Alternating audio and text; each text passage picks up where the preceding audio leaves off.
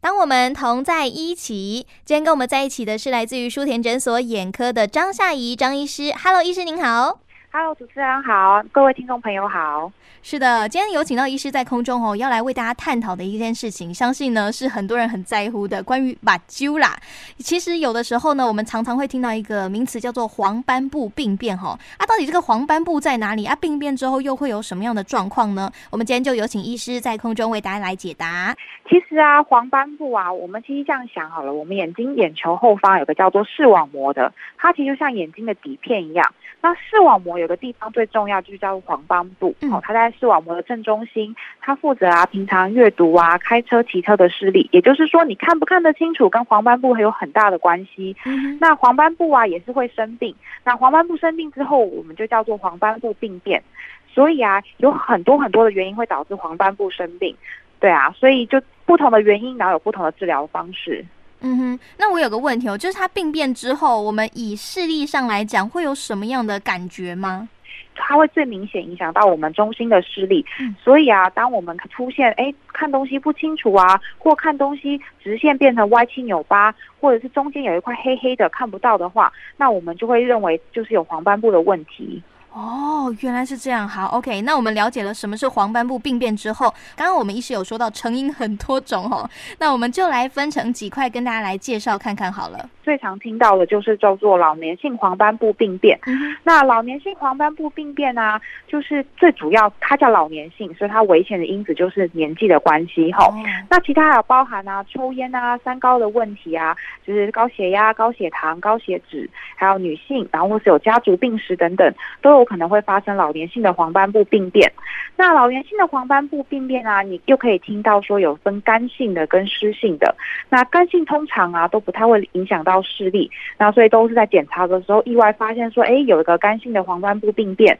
但湿性的部分呢、啊，就会影响到视力了，所以湿性的话就需要治疗。那平常保健我们常常听到说，哎，补充叶黄素啊，补充维他命 C、维他命 E 啊，玉米黄素等等，就是在保护我们黄斑部。那它在老年性黄斑部病变上也占有一定的角色。嗯。那另外一个呢，就是年轻人比较常会遇到的，就叫做中心僵硬性的黄斑部病变。它大概发生在三十到五十五岁的男性，哈，然后特别是 A 型人格，也就是说，像个性比较急躁啊，最近压力比较大，竞争性、好胜心比较强等等，都是它的好发因子。那有些人有睡眠呼吸中止症啊，还有口服一些类固醇的药物等等，都有可能会造成中心僵硬性的视网膜病变。那这跟跟刚刚的讲的就不太一样，因为它族群不太一样，一个是比较老年人，一个是比较年纪轻，那这是我们比较常遇到的两个疾病。是。那第三个的话呢，叫做黄斑部皱褶。那黄斑部皱褶，其顾名思义啊，就是在黄斑部上面有长一层膜，啊、那那层膜啊，它会紧缩起来，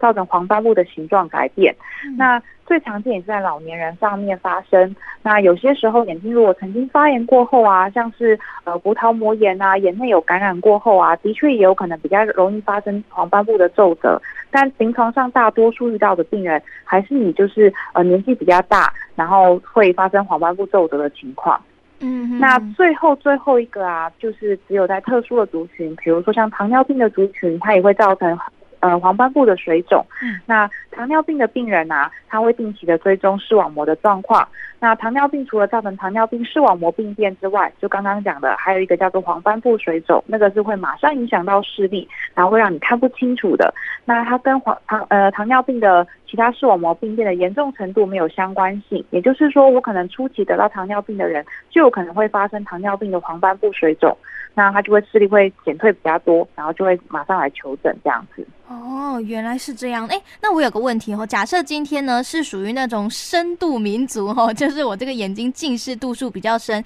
是不是在黄斑部病变还会再更危险一点点啊？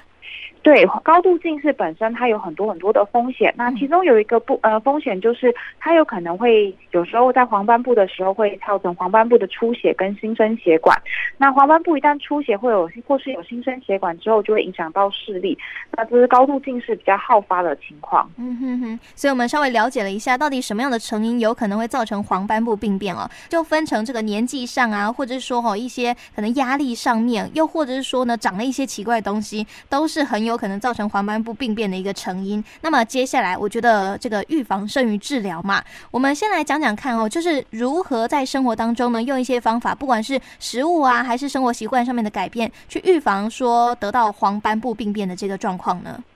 其实最重要就是预防老化，但是呢。嗯年纪这部分，我们可能已经没有办法去对抗它。那平常的话，日常保养的话，就是避免要避免抽烟的行为，然后避免自己有三高，就是高血压、高血糖、高血脂的状况。嗯，那有一些人的话，可以补充一些维他命 C、维他命 E 或叶黄素等等。那特别要注意啊，叶黄素啊，它是脂溶性的，所以我们尽量不要空腹的时候吃，可能要随餐吃，会吸收吸收的效果会比较好一些些。好，那关于叶黄素，其实我也有个问题哦，因为常常市面上各式各样的叶黄素，有的是说什么那个有加什么保健成分的这个叶黄素哦，但是到底该怎么选才能真正的去保护到我们的目睭呢？哎、欸，其实市面上的叶黄素啊，它们大部分都大同小异，但有些它添加比较好吸收，然后伴随着有些人会伴随着一些呃，就是鱼油啊等等的一起使用，这个都没有关系。其实我们就按照它外面的建议剂量使用就可以了。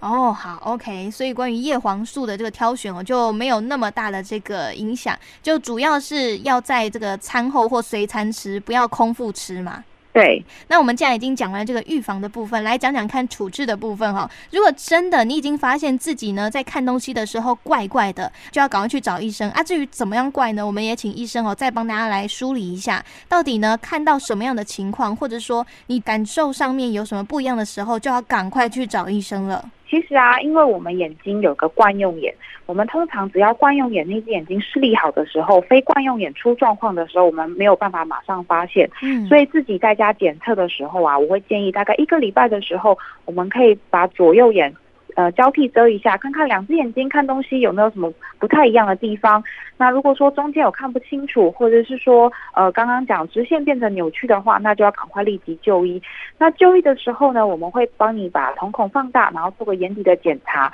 然后甚至做眼底的断层扫描，看看神经的神经的状况。然后再来后讨论后续的处置的部分。那当然，如果真的有任何不舒服，我觉得眼睛毕竟是灵魂之窗啦，该顾还是要赶快顾哈。那我们最后张医师还有没有什么要再特别提醒、叮咛我们听众朋友的地方呢？其实啊，黄斑部啊，是我们因为黄斑部它其实就是一个一群神经，嗯，那神经它其实受损之后，我们其实要恢复功能就很困难了，哦，所以我们会希望病人呐，及早及早过来就医，然后及早我们赶快做个处理，那避免它造成一个永久性的伤害。因为有时候啊，很可惜的是，病人他自己没有发现他自己视力不好，可能某一天他突然发现他呃视力已经不好了，可是可能已经已经一阵子了，来到我们这边之后，其实我们都爱莫能助。那所以，我们希望说，哎，就是透过个小小的检测，每个礼拜做一下下，不花不花十秒钟的时间，然后及早发现，我们就可以及早治疗，才有办法保有很好的视力。这样子是没错，有事没事哦，稍微遮一下左右眼，看看，哎，看东西是不是会有怪怪的情况？有怪怪，赶快去找医生。那么今天在空中呢，非常感谢来自于舒田诊所眼科的医师张夏怡张医师的分享，谢谢医师，谢谢，拜拜，拜拜。